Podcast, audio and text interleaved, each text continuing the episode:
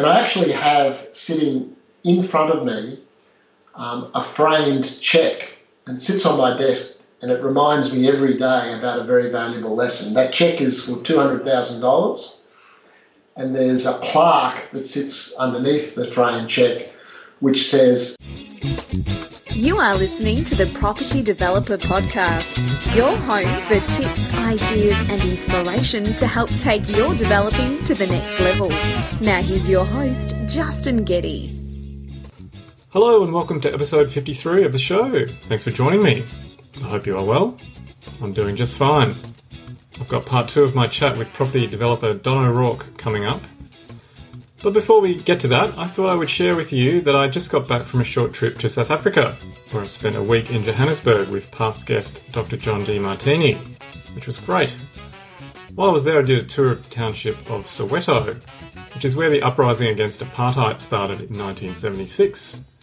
There are around 4 million people who live in an area around 200 square kilometres, so it is very, very dense. It was a fascinating and humbling tour as I visited shanty towns made up of small tin sheds with no running water or electricity, and filled with people desperate for an opportunity to work and improve their lives. I thought about the so called urban planning problems that people complain about in Australia and how good most of us have it I've posted a video on the Property Developer Podcast Facebook page if you're interested in seeing how some people in Soweto live. I think it's quite eye opening. I did enjoy my trip to Soweto and was grateful to the people who showed me around and let us into their homes. And I came home with a renewed appreciation of my own circumstances.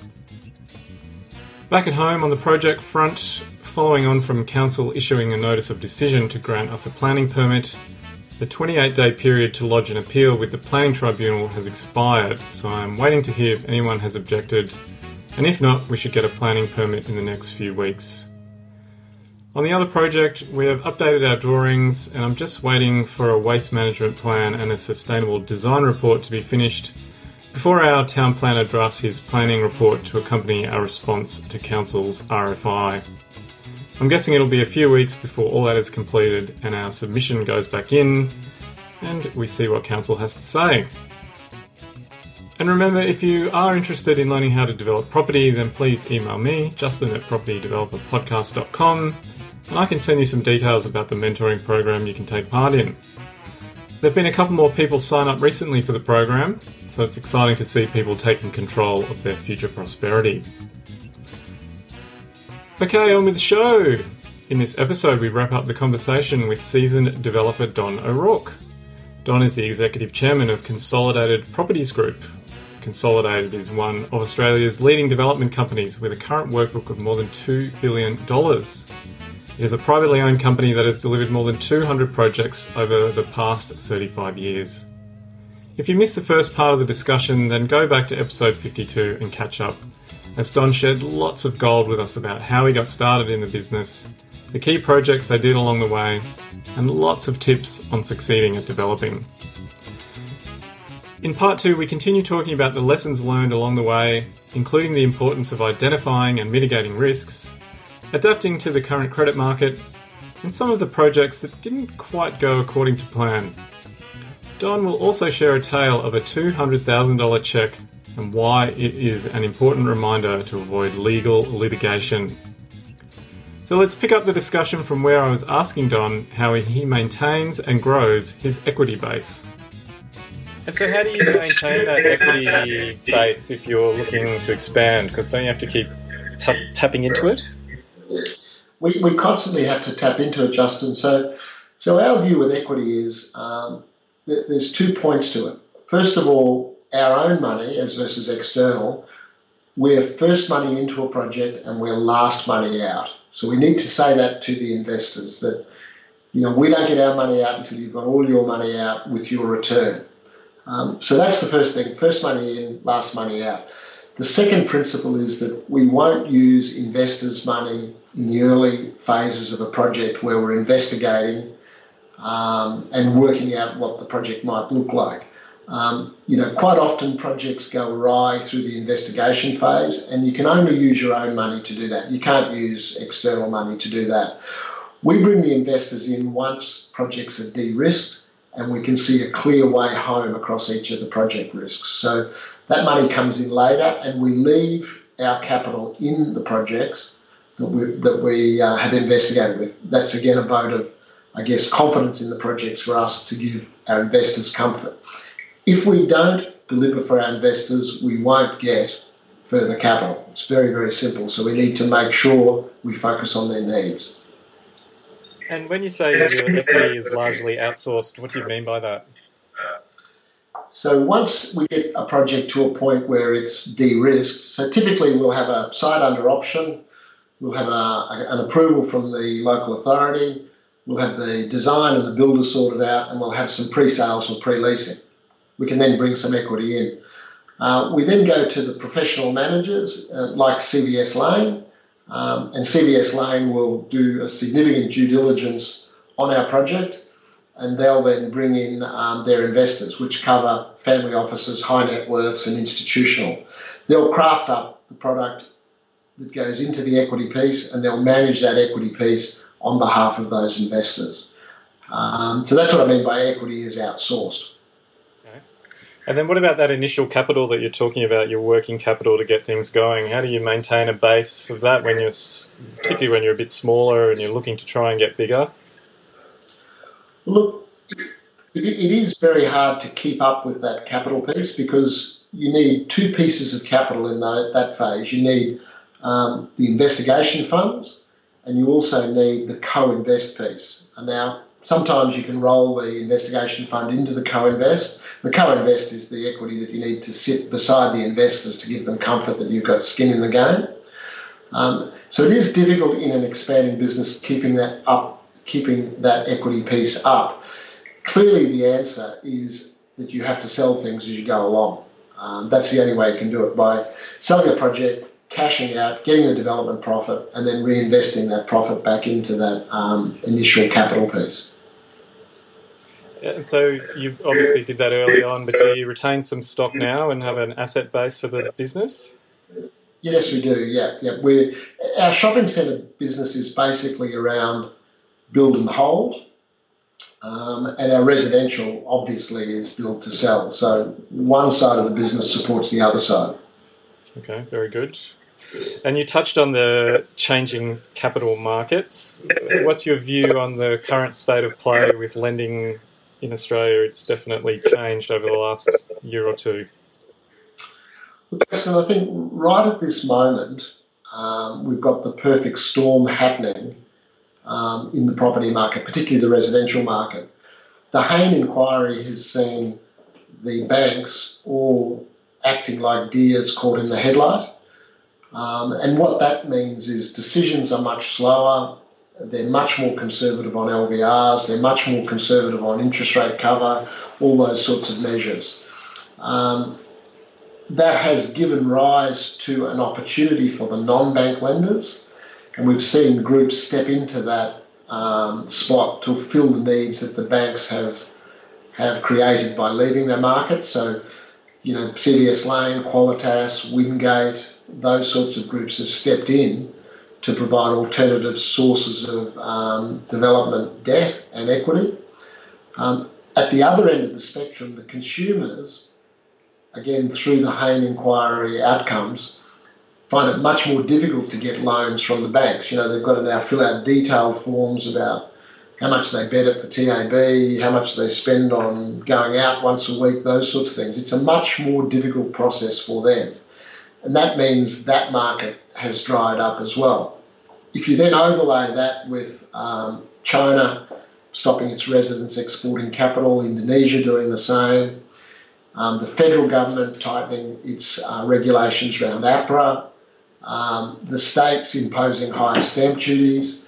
Um, there are a lot of factors working against the property market, which really is in direct contrast with what's actually happening at the coalface with the property market. Now, what I mean by that is we have basically full employment in the Australian economy. We've got 3% plus GDP growth.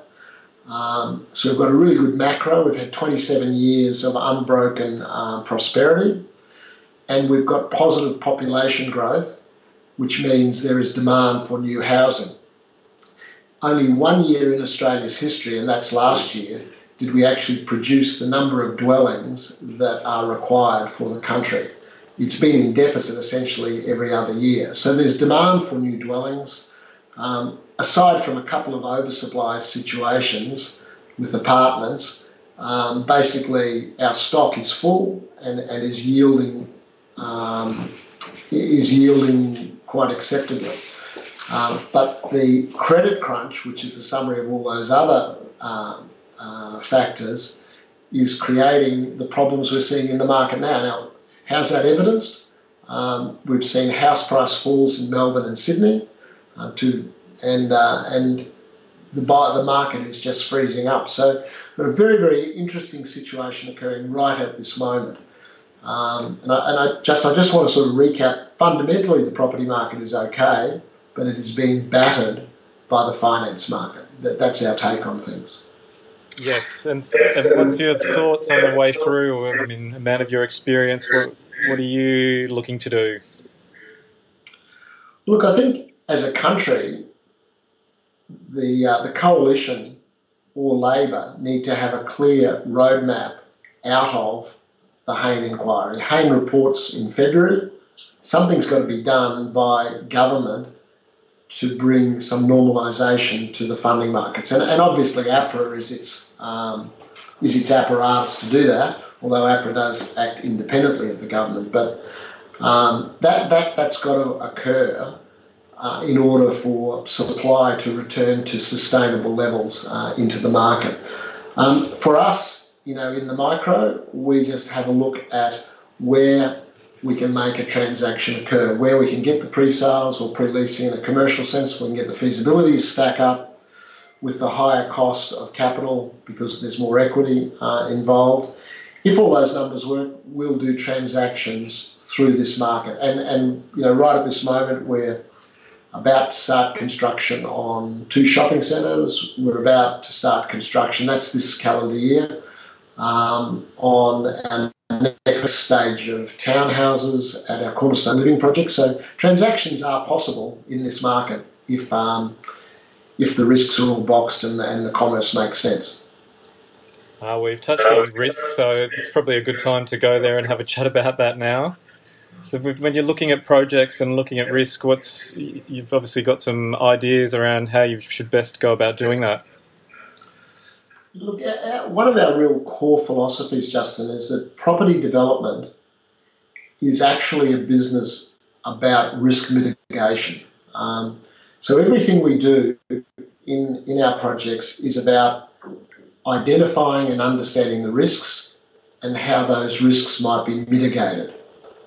Um, so, in a practical sense, if you have a look at, at the risks that are in a project, first of all, the planning risk. So, what can you fit on the site? How long will it take to get the approval before you can start construction? All those sorts of things fit into that risk bucket of, um, of approvals. The mitigant to that is very simple you get a DA. So, as I mentioned before, we won't take our projects to investors unless we've got the town planning consent. So that's the first thing. Risk is town planning, mitigation is get a DA. The second thing is delivery, and delivery is a combination of design and build. Um, so our way of mitigating that is to get properly qualified builders and architects, engineers, and the likes to design the building and then have the builder enter into a lump sum fixed price design and construct contract. So we can say that that risk is being taken by someone that is competent to deliver it and has the balance sheet to underwrite their obligations in terms of that um, that risk. So tick for town planning, tick for delivery. The third thing is um, takeout risk, and takeout is um, either by way of selling the product, whether it's apartments one by one, or um, a shopping centre, or an office building in one line.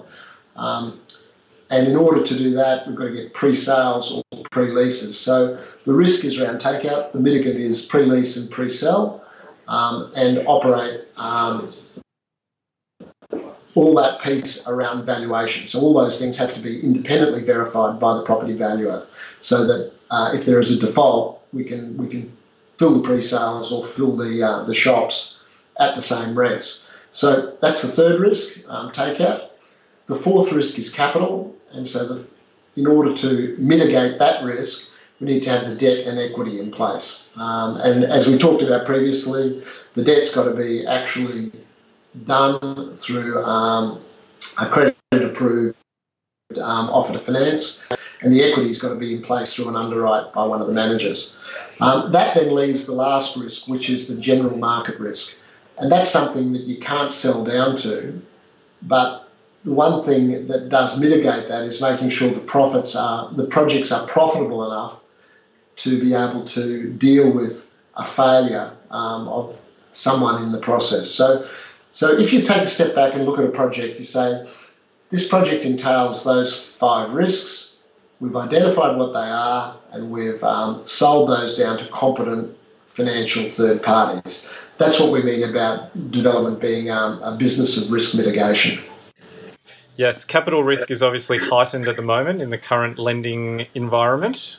Have you got any further ideas on how people can mitigate the risks at the moment? Look, the, the end outcome is you need to have a credit approved um, debt piece and you need to have a credit approved underwritten equity piece in each project. So that's that's the two bits of paper you need. In order to keep the equity providers happy and the debt providers happy, you need to be able to talk to those risks that I mentioned before the feasibility needs to also be able to stand a higher level of equity in it than previous. Like, very simply, debt is really cheap, equity is really expensive. The more equity that goes in, um, the more of the profit will be consumed by those equity providers. So the projects have got to have enough margin in it to be able to cope for that higher cost of funding. So those are, I guess, the, the two things. Make sure you get your credit approvals, make sure your feasibilities are robust enough to be able to cope for higher um, capital costs. And were there any projects along the way that didn't quite go to plan that you learnt things from? Yeah, no, no, definitely. Just, I mean, obviously we keep detailed records of all of the projects we do, and uh, and we're north of 200 projects now. Um, one of the stats we keep is ones that have actually lost money, um, and about one in 10 will not perform as it should do.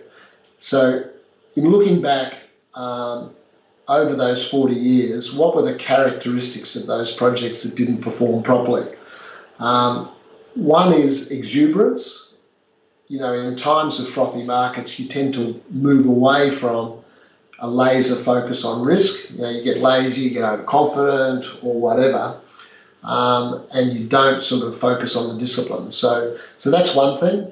Um, the second thing is where you do have um, financial failures within the team. I mean, we've used Hutchies now for 35 of those 40 years, but one of the, um, the experiences earlier on was having a builder actually go broke um, and having to finish a project off uh, ourselves. That elongates the process, it makes things much more expensive and the projects sort of move into deficit because of that. Um, the third thing is, again, in, in lax capital times, when the mark around pre-leasing or pre-selling drops, is that you just put too many shops into a shopping centre or you overestimate what the rents will be for that last 25% or what the sales will be for the last 25%. The lesson out of that clearly is that the profit in a project always exists in the last 20% of what you do. The first 80% always goes well. The money's made, as I say, with leasing those last shops or, or selling those last few apartments in a building.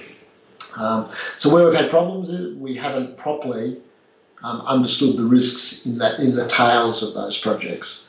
Um, so we try and learn. Well, we do learn. Um, we try to uh, implement those lessons on each new project we do. Make sure we don't make the same mistake. And what's that like picking yourself up, picking yourself up and dusting yourself off and continuing on?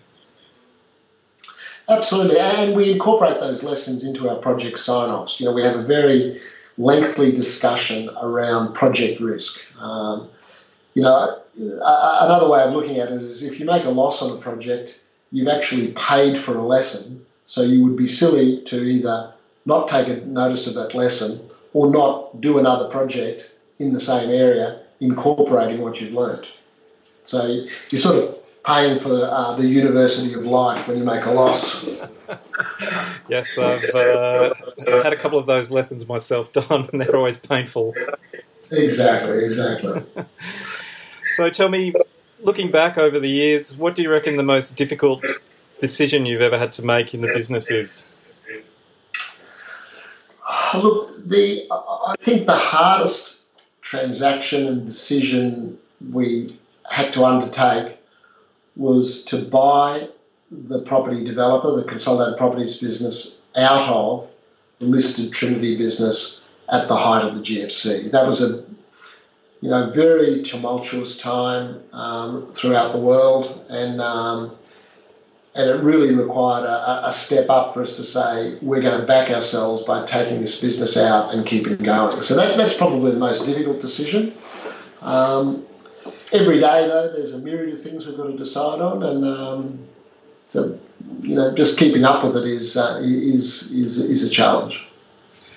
Yeah, I was reading about uh, some of the issues that you faced with the Trinity issue, and you ended up being involved in some legal battles. I was curious how you bounced back from that, or the experience of going through that, because generally, when you get into business, you don't think about ending up in court over something. Well, well, happily, we didn't actually end up in court on that, although it was heading in that direction. Um, and, you know, the, the cool head of the chairman that was appointed to take over from the listing chairman um, saw that pathway, um, you know, the path we went down was we ultimately did a deal rather than having to go to court. But it was it was pretty tumultuous, and we could have ended up in court. There's no doubt about that. Um, you know, just speaking about our court experience, we've only really had one significant court case in our entire uh, commercial history. And, when I say court, I don't count the planning and environment court. I mean that that is just sort of part of the approval process. In terms of the commercial court cases, uh, we had a, um, a case with Concrete Constructions, which ultimately saw that relationship finish around a dispute on um, on costs. And I actually have sitting in front of me um, a framed check and sits on my desk and it reminds me every day about a very valuable lesson. That check is for $200,000 and there's a plaque that sits underneath the framed check which says a $600,000 dispute, nine years in court, five million in legal fees, a two hundred thousand dollar outcome. That plaque and that check reminds me of the futility of litigating, and it reminds me never to put myself in a position where I can't do a deal to resolve a dispute. And so, have you taken that lesson and used it in other other situations? Absolutely, and in fact, if things get a bit heated, I trot down the hallway and get my little frame check and bring it into the meeting and say, we all need to take a deep breath. This is the other side too. This isn't just our officers, because if we keep arguing, this is what will happen. So it's a really, it's a really sort of well used talisman in our office that frame check. well, it's pretty stark, isn't it? The uh, the ROI. exactly, exactly. And so, Don, tell me, what do you think you've learned about yourself over the years? Look, I think um, you know I'm a confident person and I'm an optimistic person, um, but I'm not so good on the detail. So um, that's my weakness, and um, and I really need to surround myself with people that are good on the detail and strong enough to stand up for their positions. Um, because you know my optimism and enthusiasm um, you know, can lead us into areas where we shouldn't go. What, what sort of details do you tend to gloss over? Oh, like I'm ever the optimist on how much we're going to sell things for, how quickly we're going to sell them, how quickly we're going to lease it up, how quickly we'll get the approval. And I'm impatient. I'm always sort of saying, why isn't it done? Um, so it needs the counterfoil to that of someone saying, here's the evidence that suggests what the rate of sale should be, what the sale prices should be, how long these things take to get through council. Um, and, and that's a really valuable foil to my enthusiasm. it sounds like you're still enjoying developing and growing your business. Why, why do you think that is? Oh, look, I, you know, I really enjoy coming to work. I mean, it's not a hassle getting up in the morning and coming in. Um, those that work here would say I don't do much other than walk around and um, carry on enthusiastically, but I still do enjoy that. Um, you know, I'm, I'm 57 years old, Justin, so we've got a 10 year plan which will see us see me transition out of day to day roles and, and maybe transition out of the ownership of the business. You know, I think you've got to recognise when your, your time's up, and I, and I don't want to be doing this when I'm 70. I don't think, I personally don't think a 70 year old is sharp enough to, uh, to be able to continue in this. Um, but yeah, for the time being, you know, I'm here, I'm enjoying it. We want to keep expanding. Um, you know, we've got a really good business at the moment in partnering governments on project, and I can see we want to grow that business. Um, so I'm excited about the future, and I'm excited to be able to meet the challenges that each market, you know, brings. And so, how do you try and stay fresh? I mean, what things do you do to keep learning, or you try new things? Look, a couple of things on that, Justin. I mean, we have quite a few young people in our business, so um, so we try and make sure we've got young people and a spread of ages. Um, I'm the oldest one in the business. So surrounding yourself with active, um, interested, uh, enthusiastic people is good, as well as obviously people that um, dot the I's and cross the T's. Um, I'm a big believer in going to things, so I'll go to whatever, whatever I get invited to, I'll turn up at um, if I can. So just being in the marketplace, going listening to um, people speak, us doing this podcast is an example of that. You know, remain interested, remain um, reaching out to people. Um, I read a lot, um, I travel a lot, um, and I try and stay current with what trends are in the built environment by, by going and looking at things. Um, I try and think about technology, although that gets harder and harder as you get older and older. Um, but I think, you know, I, I, guess the best I can do with technology is understand what it produces rather than understanding how to actually use it. uh, now, if you think, if you could go back in time and talk to yourself, is there a, an, some point that you'd go back to, and what would you say to yourself? Look, if I could um, start, if I went back to 40 years ago I would say to myself, instead of constantly trading things, which was what a developer did, build and sell, build and hold would be a much better strategy. You know, I think um, of all the things we've sold, at what price we sold them for and what they're worth now, there's a complete disconnect. So a build and hold strategy, which is what we, we are doing now with our shopping centres, build and hold, um, would, would be a better outcome than build and trade. So how do you do that though? Well, I think you've got to say if build and hold is the strategy, what is the capital piece that enables that? You know, how do you get enough money to run the office? That's one thing. How do you get enough money to um, to keep investing in the next deal? How do you get enough equity to put into the whole piece? Um, our solution at present is to have a residential business that fund that funds the the hold piece in the shopping centre business. Okay, so one side of the business funds the other. Yeah. Okay, that's interesting. All right, well, we're closing uh, in on the end here. I'm very grateful to you for the time you've spent with us so far. But what's what would be your top tip for other developers out there that are looking to take their business to the next level?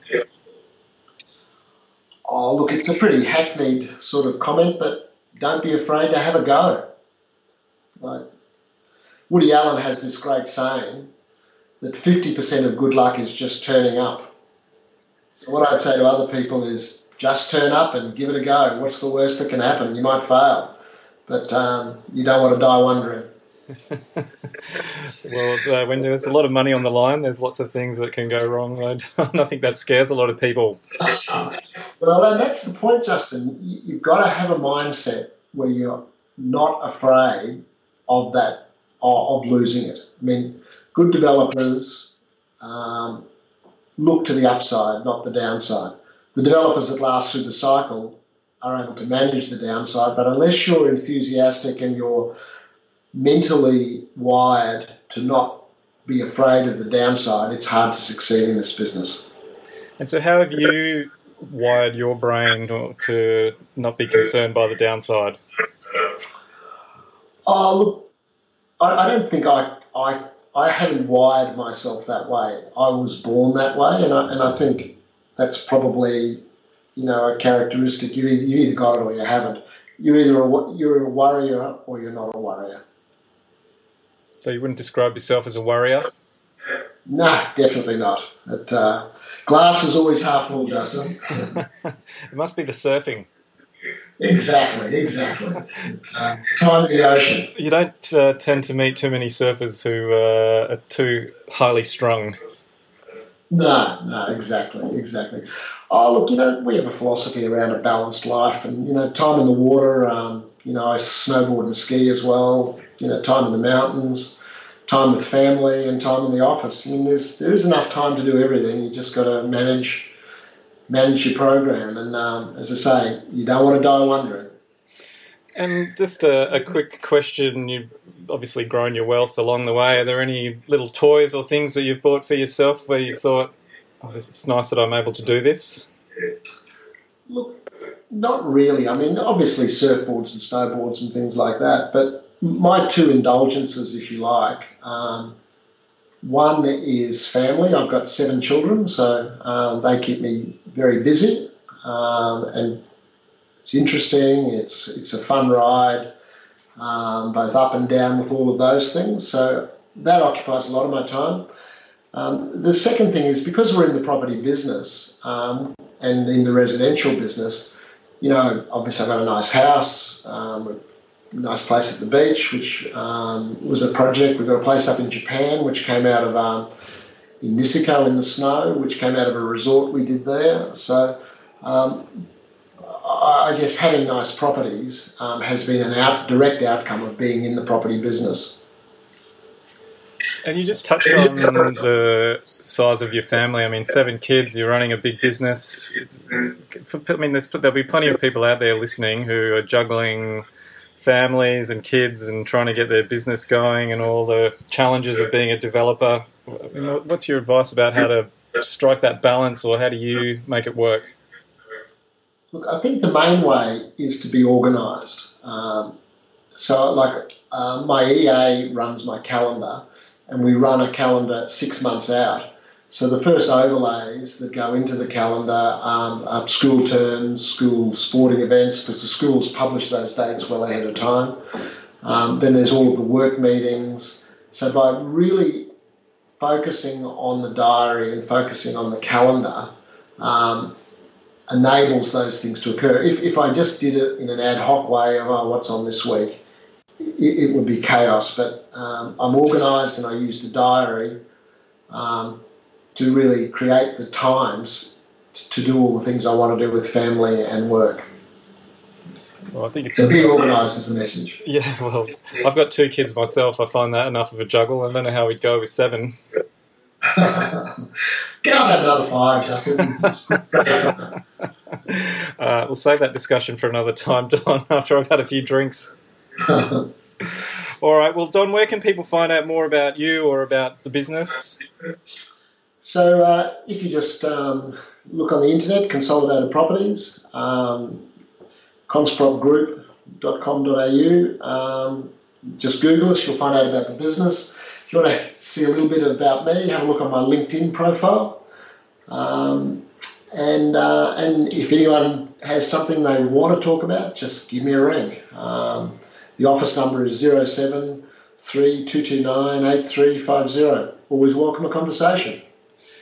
Excellent. Well, Don O'Rourke, thank you so much for being on the Property Developer Podcast. I'm very grateful to you for the time and insights that you've shared with us today.